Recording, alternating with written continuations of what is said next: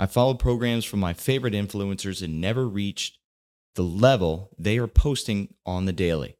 What am I missing? Is it all drugs and duck eggs? And can I legitimately build muscle with one of your training programs, Power Athlete? Mm.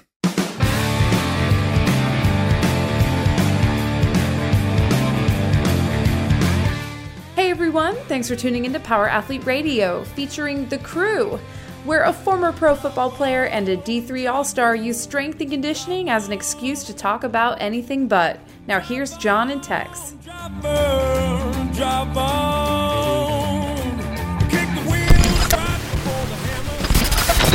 Hey, Power Athlete Nation. Welcome to another episode of Power Athlete Radio. I'm John Welborn, CEO of Power Athlete, and also 10 year NFL athlete.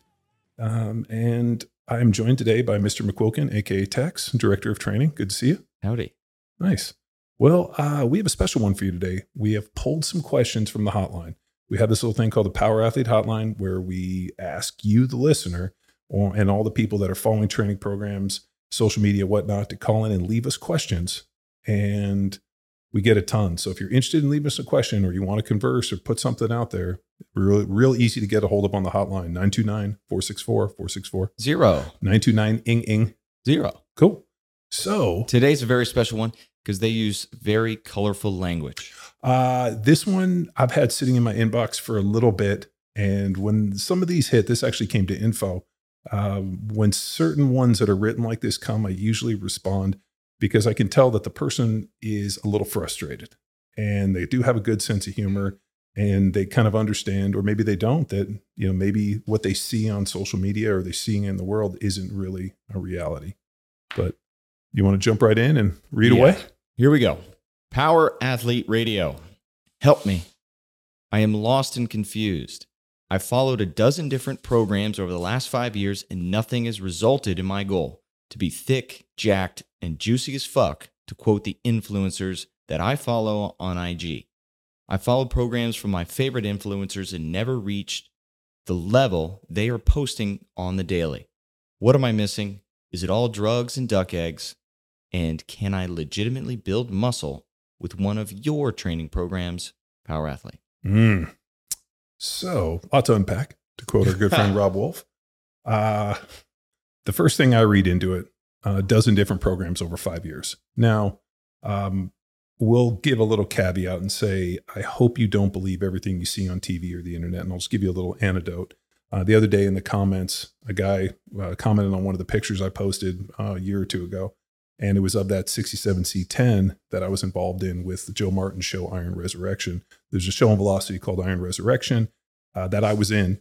There was a guy who wanted a custom 67C10 built. He was either going through a lawsuit or divorce or didn't want to see his face on there. So they asked me to be the stand in since I'm Joe's neighbor and know a lot of guys at the shop. So I agreed um, and I was the stand in. Um, he got the car, had a short period of time, and then brought it to Barrett Jackson and sold it. Um, and ended up losing some coin on it. Guy asked, Hey, uh, you know, this is your car. What happened? Why'd you sell it? So my comment to him was like, "Do you believe everything you see on the internet? Do you believe what you saw on that TV show?" I was just the stand-in. I was the talent. That wasn't my car, and the guy was pretty bummed, believing that that was my car. Now, would I've been stoked to have it? Of course, but that's not the reality. And I think sometimes what we see on TV or we see on social media isn't necessarily the reality of what really happens. Now, not to say that these programs and the guys that you're following don't write good programs, but it'd be kind of hard to wrap my head around that if you followed a dozen of these different programs from different influencers over five years and haven't resulted in getting the gains, it could be a fact that maybe you don't understand the training aspect. Um, hyper, uh, hypertrophy, and if you want to break down the science a little bit, I pulled some of Brad's Sko Schoenfeld's uh, research. If you look him up, he's excellent on uh, social media in terms of posting a ton of research, working in a lab. But uh, there was an interesting quote that muscle hypertrophy can attained through a wide range of resistance training programs. The principle of specificity, I fucked that one up. Say it for me. Specificity. Dictates that some routines will promote greater hypertrophy than others.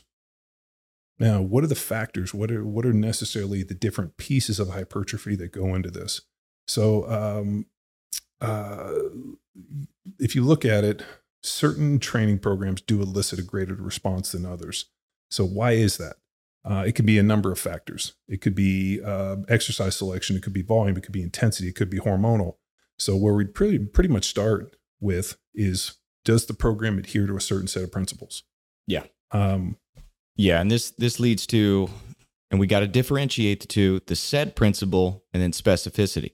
So, SAID principle, for those of you unaware, stands for specific adaptation to imposed demands. Now, the imposed demands that would be the sets, the reps, the exercise arrangement, essentially the programs that we offer on Train Heroic, and then the specific adaptations. That's the mind of John Welborn. That's what he is targeting with the arrangement that he puts out there. So that is programming. It's the specific adaptation to imposed demands. yeah, it's the nuts and the bolts. Excellent. So now to level up, and this is why I'll put our programs above anyone else's, is specificity. So within that, that is the specific setup and execution of the program, of the movements. Now, how we put you in the best position to execute the movements as it's intended in John's head videos, coaching notes in there, and then feedback to help shape your movement if you post videos on the training feeds. Aiming to put you in the best position to execute it as we intend. And also, there's amazing Masters of Movement videos Yeah, we just filmed one, uh, a bunch of them today. that we film and put out there again. So it's common exercises out there, but we dial it in so they're executed to accomplish the specific adaptation that we're looking for. So um, let's let's let's cover some bases on on just some of the like simpler wins, the low hanging fruit. Mhm. Uh, number one, um, you know, we don't know anything about the individual in terms of training history. We don't know what he's doing for his diet, right? Is he eating a high protein diet? Is he eating enough calories? Because to put on muscle and put on size, you're going to have to be in a caloric surplus. Does he even weigh and measure his food? Does he know how much he's eating? And more importantly, how much protein is he consuming? You know, uh, muscle, amino acids, the building blocks, you have to be able to consume them. Sleep is another major factor. Uh, and also, we can look at hormones. Um, no hormone panels. We don't know what his growth hormone looks like. Testosterone, IGF 1, all of those become key factors in being able to put on muscle. Um, and then we, we move over to specificity. That's right. I finally got it. Uh, we can start talking about mechanical tension. Yes. And mechanical tension is produced by force generated. And it, this is essential in terms of muscle growth and the combination of the stimuli really allows. And I think when people get confused on this like idea of muscle tension, they gotta, I mean, it only happens at a certain point when you're working towards failure. Uh, a lot of times the idea of leaving a rep or two in the tank ends up being the difference between being able to put on the size of the muscle that you need. Um, I remember a long time ago, somebody made an interesting point to me that uh, that the best way to put on muscle is through difficult movements done in amounts close to failure with a high degree of tension and intent. And I think that's another issue. When you go in, what's your intent? Are you driving past the intent or are you, are you bailing too early? Yeah. Uh, this goes back to a number of podcasts that we've executed external cues versus internal cues. And with bodybuilding and muscle growth, that intent, that internal direction that you have, and focusing on the mind muscle connection does go a long way for building muscle. Now, if we're working with basketball players, reactive sports, then we'd be more talking about the execution specificity of external cues as like simple as jump, push, power, go. So one word directions, but then the internal cues and direction, you're focusing on building the tension and feeling it, it boil, it bubble up and get to that point of uh, failure that John's speaking of. Uh, there's also another point for muscle damage, um, and this I think comes from uh, you know a long time, and we've seen within the CrossFit idea, uh, you know, within CrossFit training that extensive muscle damage results in hypertrophy. Um, the research is a little hazy on that one, where uh, you know training can result in localized damage to muscle tissue, and under certain conditions could result in putting on hypertrophy. I really think what happens is as you train mechanical tension, muscle damage ends up causing protein synthesis. And even though it's not the driver, which I believe mechanical tension is, it plays a factor in terms of being able to create new muscle. Well, yeah, and we can't say and point a finger to say no. It doesn't. Ha- hypertrophy does not happen. Well, Due not, to because nothing exists in a vacuum. and Yeah. everything is played upon. It's like, uh, you know, it, like what's the weak chain? Is it the like, you know, could we get blood work and find that this individual has a 10 of, or, uh, you know, moderate amount, let's say, of uh, total pro, of total testosterone, very low amount of free testosterone, and sex binding globulin hormone is through the roof. Um, you know, which is produced in the liver and but gobbles up free testosterone, and that could be a key factor. and their pain tolerance because we're saying build up the tension and go to failure well that's a little bit different for your pain tolerance and then the average joe out there And then also the movement selection. Like it's a lot easier to go to failure when you're using dumbbells and some machines than it is with some barbells. Like, I mean, I, I've squatted to failure on numerous occasions, and getting out of the bottom of that final rep has always been like, holy shit, am I going to die the- on this one? yeah versus you on the leg press Yeah, versus me on a leg press where all of a sudden I'm going to failure. I'm like, oh, fuck. board there's no chance I'm going to die on this one today. So, uh, metabolic stress is definitely a key factor. The idea that there's an accumulation of high force development to optimize, you know, training is another one. Volume versus intensity. yeah now we're back to the programming versus the execution Yeah. So the volume versus intensity is another key factor. Uh, there was another bit of research that talked about, let me pull it up. Resistance training volume enhances muscle hypertrophy, but not strength in trained men. They looked at three different groups low volume, moderate volume, and high volume. And the strength numbers were kind of uh, universal across the group, but definitely the group that had the higher amount of uh, volume tended to put on more muscle just because you have, you have more opportunity to put the mo- or the you know let's say the body through different ranges of motion. yeah and for our listeners that are not familiar john quick examples of volume versus intensity how do we find intensity is it this Uh, emotional stress my no. feelings at the end of fran Uh, intensity is is uh, defined as a percentage of one RM. So if I bench you know hundred pounds, let's say, and I go in and I try to lift ninety pounds for ten sets of ten, you know that's a pretty high intensity for a ton of volume. you mean 100 pound dumbbells right Yeah. There's uh, actually an inverse relationship between volume and intensity. The lower the intensity, the higher the volume. The higher the intensity, the lower the volume. So, what's a weight range that we can target more volume that still leads us to failure versus just doing it until we're bored? Um, it's going to differ for every person. And I really think that there's an accumulation phase for volume. So, I mean, let's say you start out and you're doing three sets of somewhere between six to 12 reps at, I don't know, anywhere from 70 to 75% of intensity. And if, let's say, you handle that and you're recovering you're able to push the loads. Now, what's interesting, and the reason I give a rep range is that the the number has to be, or or the intensity has to be matched to the number of reps. So, for example, if I go in, I'm like, okay, I'm gonna lift 75% for six reps, and those go up six easy, and I can probably get you know half a dozen more. Do I need to push it? Of course. You know, the idea is that the final rep should be like, uh, I don't know if I'm gonna get this, and somehow, okay, I got it. Uh, that to me is pushing the intensity or pushing the mechanical tension and pushing towards mechanical failure. You know, with dumbbells and leg press and other movements, like let's say Bulgarian split squats, where you know the loading's a little bit different, you can push to the point of like, I cannot get another rep, drop the weights like on a Bulgarian split squat and try to get some more body weight movements, which we do. Um, but I think this is where machines come into play, where now I, I can create a safer environment with stability to potentially build muscle in a uh, you know environment where I'm trying to go to failure. If your goal is getting thick and juicy AF. Yeah. if we're working with our athletes, our field sport teenagers, college kids, uh, you know, post college players, we want that balance to be a factor well, the the interesting thing for the most part. Well, no, no. I, I mean, um, I had a, a a talk to me Johnny years ago where a guy was trying to tell me if leg press was the best way to build strength for the legs for sport, and I disagreed with him because when you put a bar in your back, Was he a high school football coach? no, I don't know what. No, I think he, he made leg presses because he wanted to send me his leg press.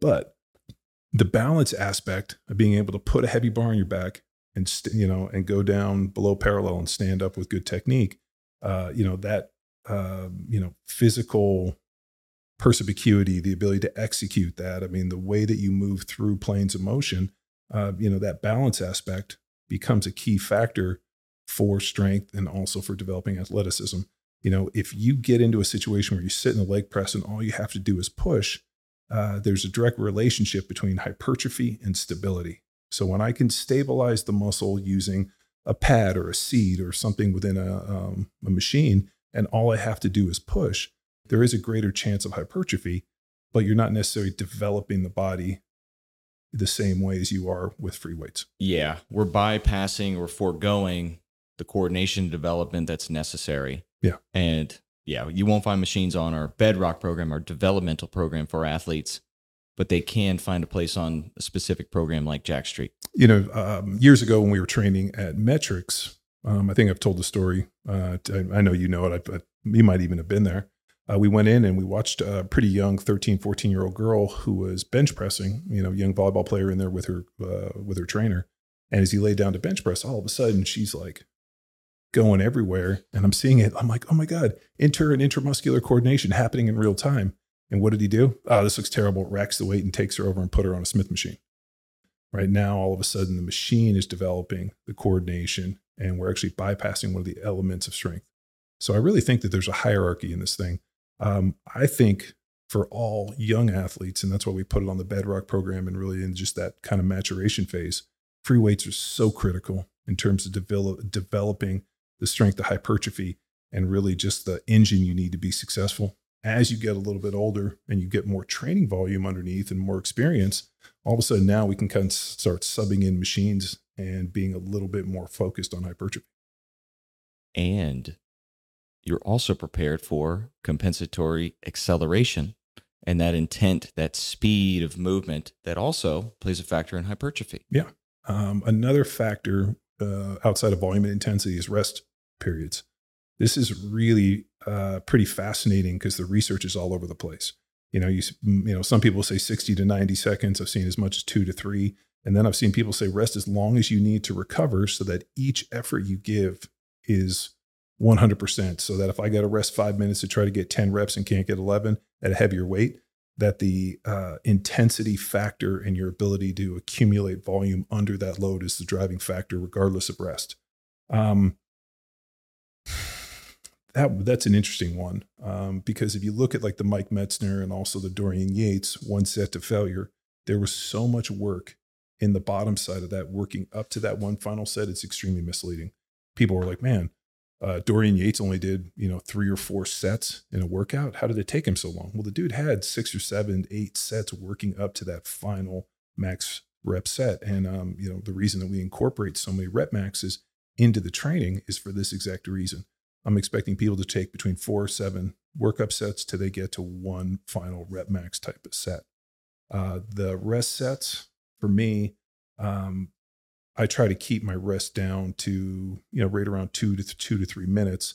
Uh, that's why I try to put my phone as way away from me as possible. I plug it in over by where the TV, and if I'm working on this side, just because I don't want that thing anywhere near me. If I know if uh, you know I'm following Train Heroic, I tend to write it out on a piece of paper so I have the paper in my pocket and I'm not constantly looking at my phone because I found that when I have the phone, I'm easily distracted.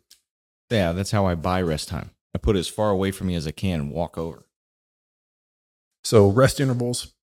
And then the other one is time under tension. So there's a ton of research on this. I mean, Charles Poliquin was a huge proponent of time under tension. For me personally, somewhere between a controlled eccentric movement of, let's say, anywhere from two to four seconds. So control the eccentric, and then what I want is I want an extremely violent fast amortization phase, which is the transition between eccentric and concentric. And then I want to use compensatory acceleration on the concentric movement, which means that I'm trying to move the bar from point A to point B as violently as fast as possible. I've never been a huge fan of time concentric movements. Yeah. Uh, we always want to move them with max speed, and the research supports that. Controlled eccentrics, smooth amortization phase, violent concentric. Now, you can start throwing some time movements in well, at the bottom. That would be targeted muscle contraction. So what you just explained there, that's your expectation of execution of all movements unless said otherwise. Mm-hmm.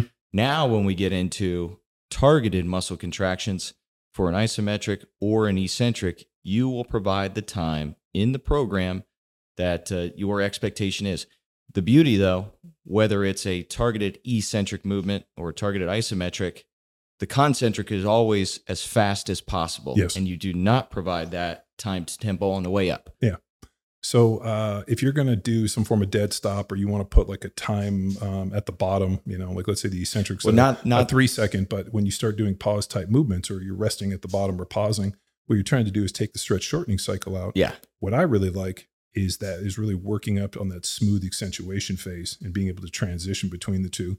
So I don't get overly uh, wrapped around the axle on barbell lifts or big heavy movers.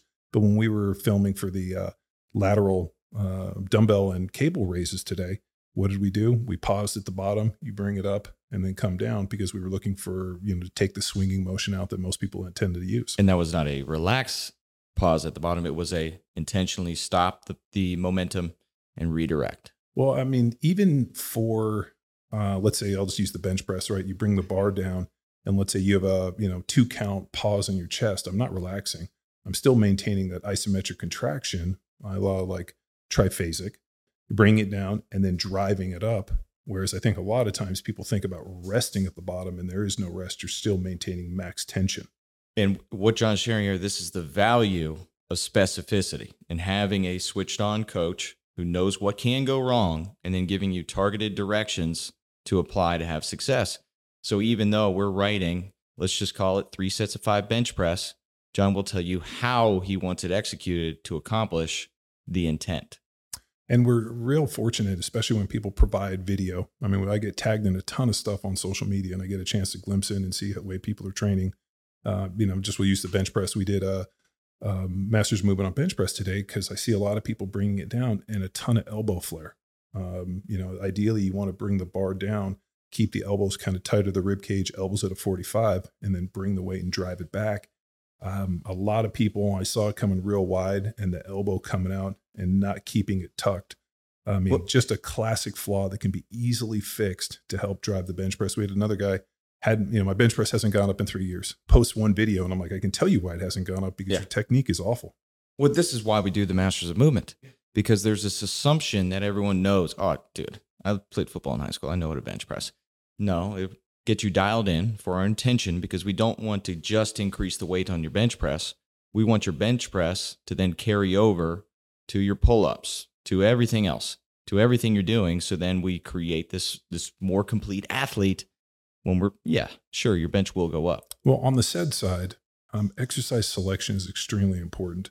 So the movement should be varied, multiplanar, um, you know, multi-angled, uh, you know, all to elicit and stimulate different muscle fibers. So um, this is where it tends to help. I mean, I'm talking with people and even asking like, "Hey, you just did that movement like we were doing the seated dumbbell press." After I correct the way you did it first, and then I corrected you and said, "Hey, try about like this." Yeah, I was doing it wrong on purpose so you could get the coaching on film. No, dude, the first it was bad, and I know, but you, but you did a classic. That's why I said you did the classic NSAM seated dumbbell press, and that isn't the way we do it. And uh, but then all of a sudden, when I got you into the right position, because one of, uh, I mean, has anybody ever coached you on, coached you on the seated dumbbell press?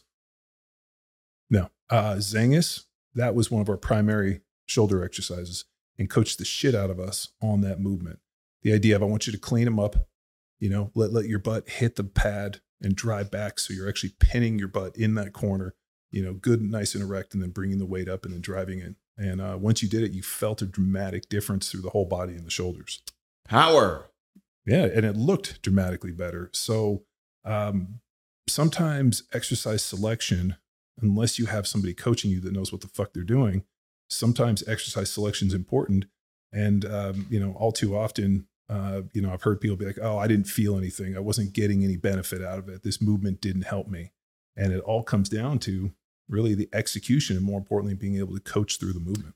And shameless plug for Field Strong.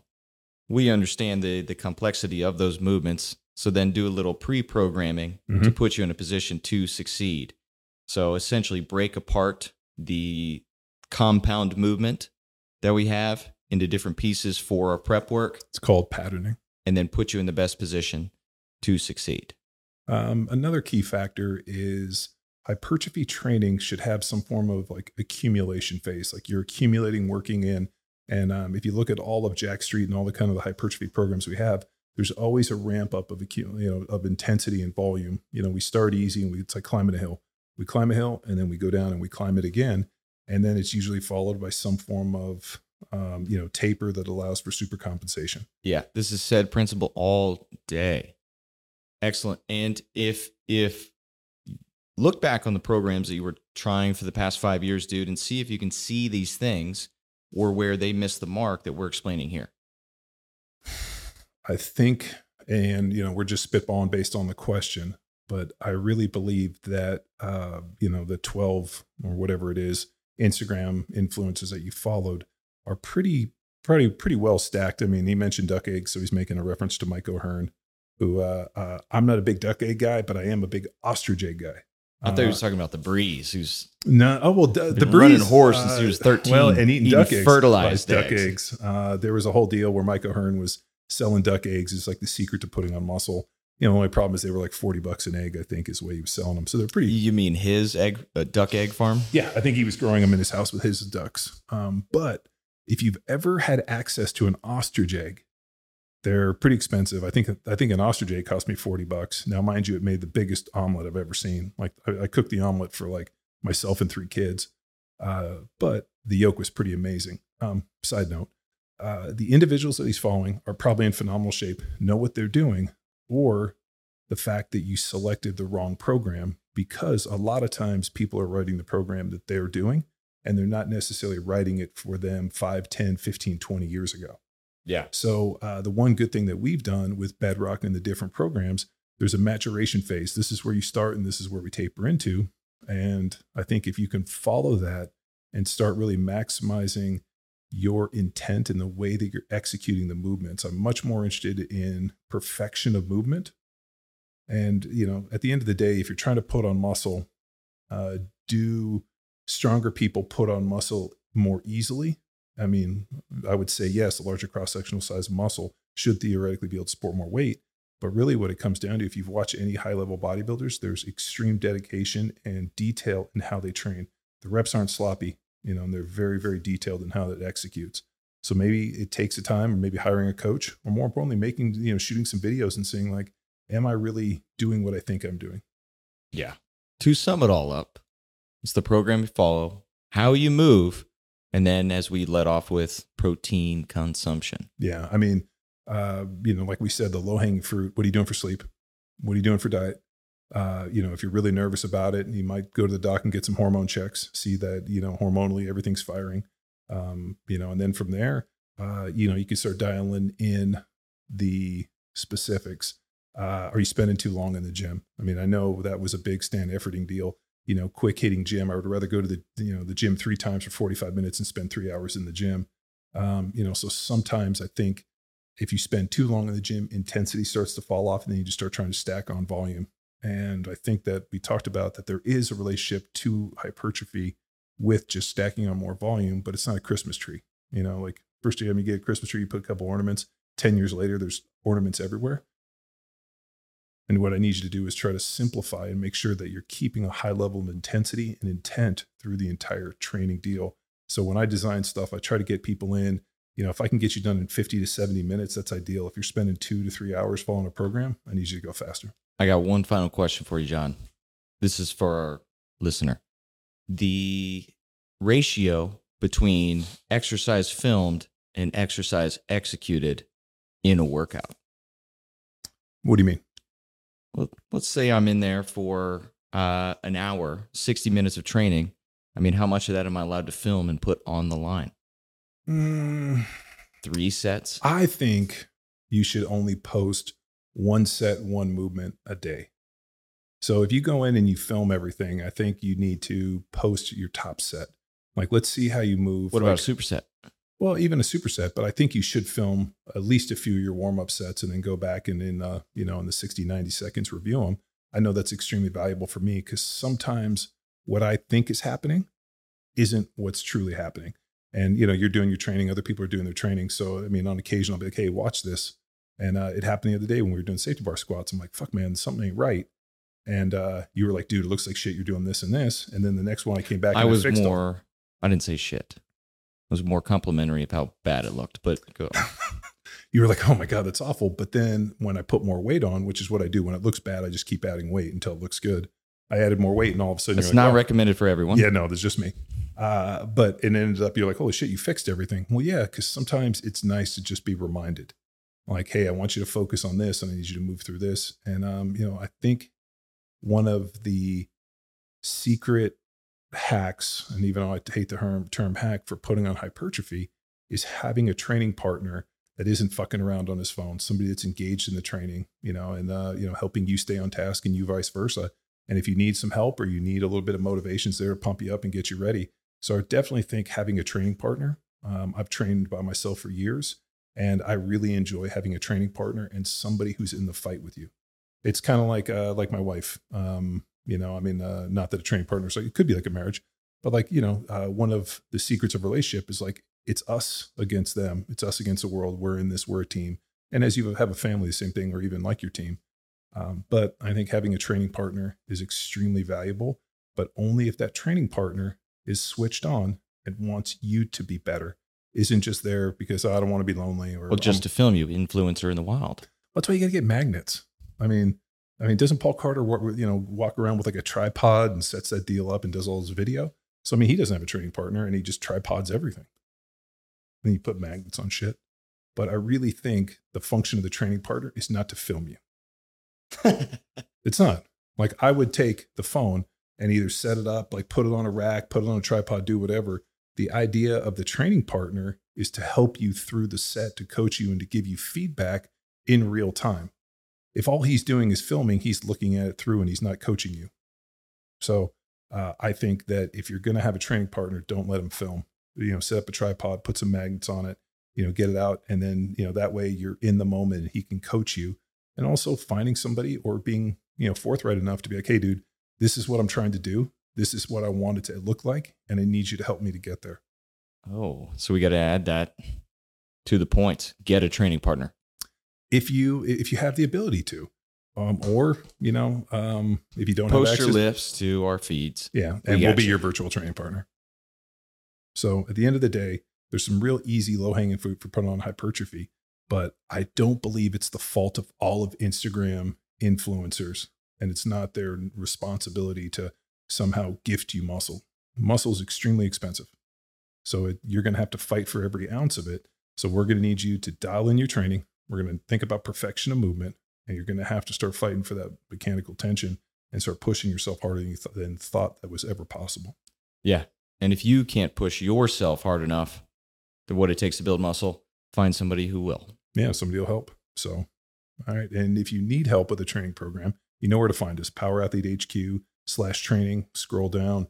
We we still have a seven day free trial. We can go through and try the programs. Maybe we might have those in the future. Maybe we won't. We have the option now, but we still offer free trials. So get in there, do the training, hit us up on the feed, reach out. We got a hotline, we got info, we got a million ways to contact us on social media. If you got questions, we got answers.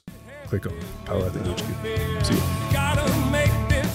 Now it's time for you to empower your performance. Head to powerathletehq.com backslash training to choose from a number of programs to meet your specific performance goals. And if you like to break a mental sweat too, visit academy.powerathletehq.com and become a real stakeholder in you or your athlete's success. Until next time, bye!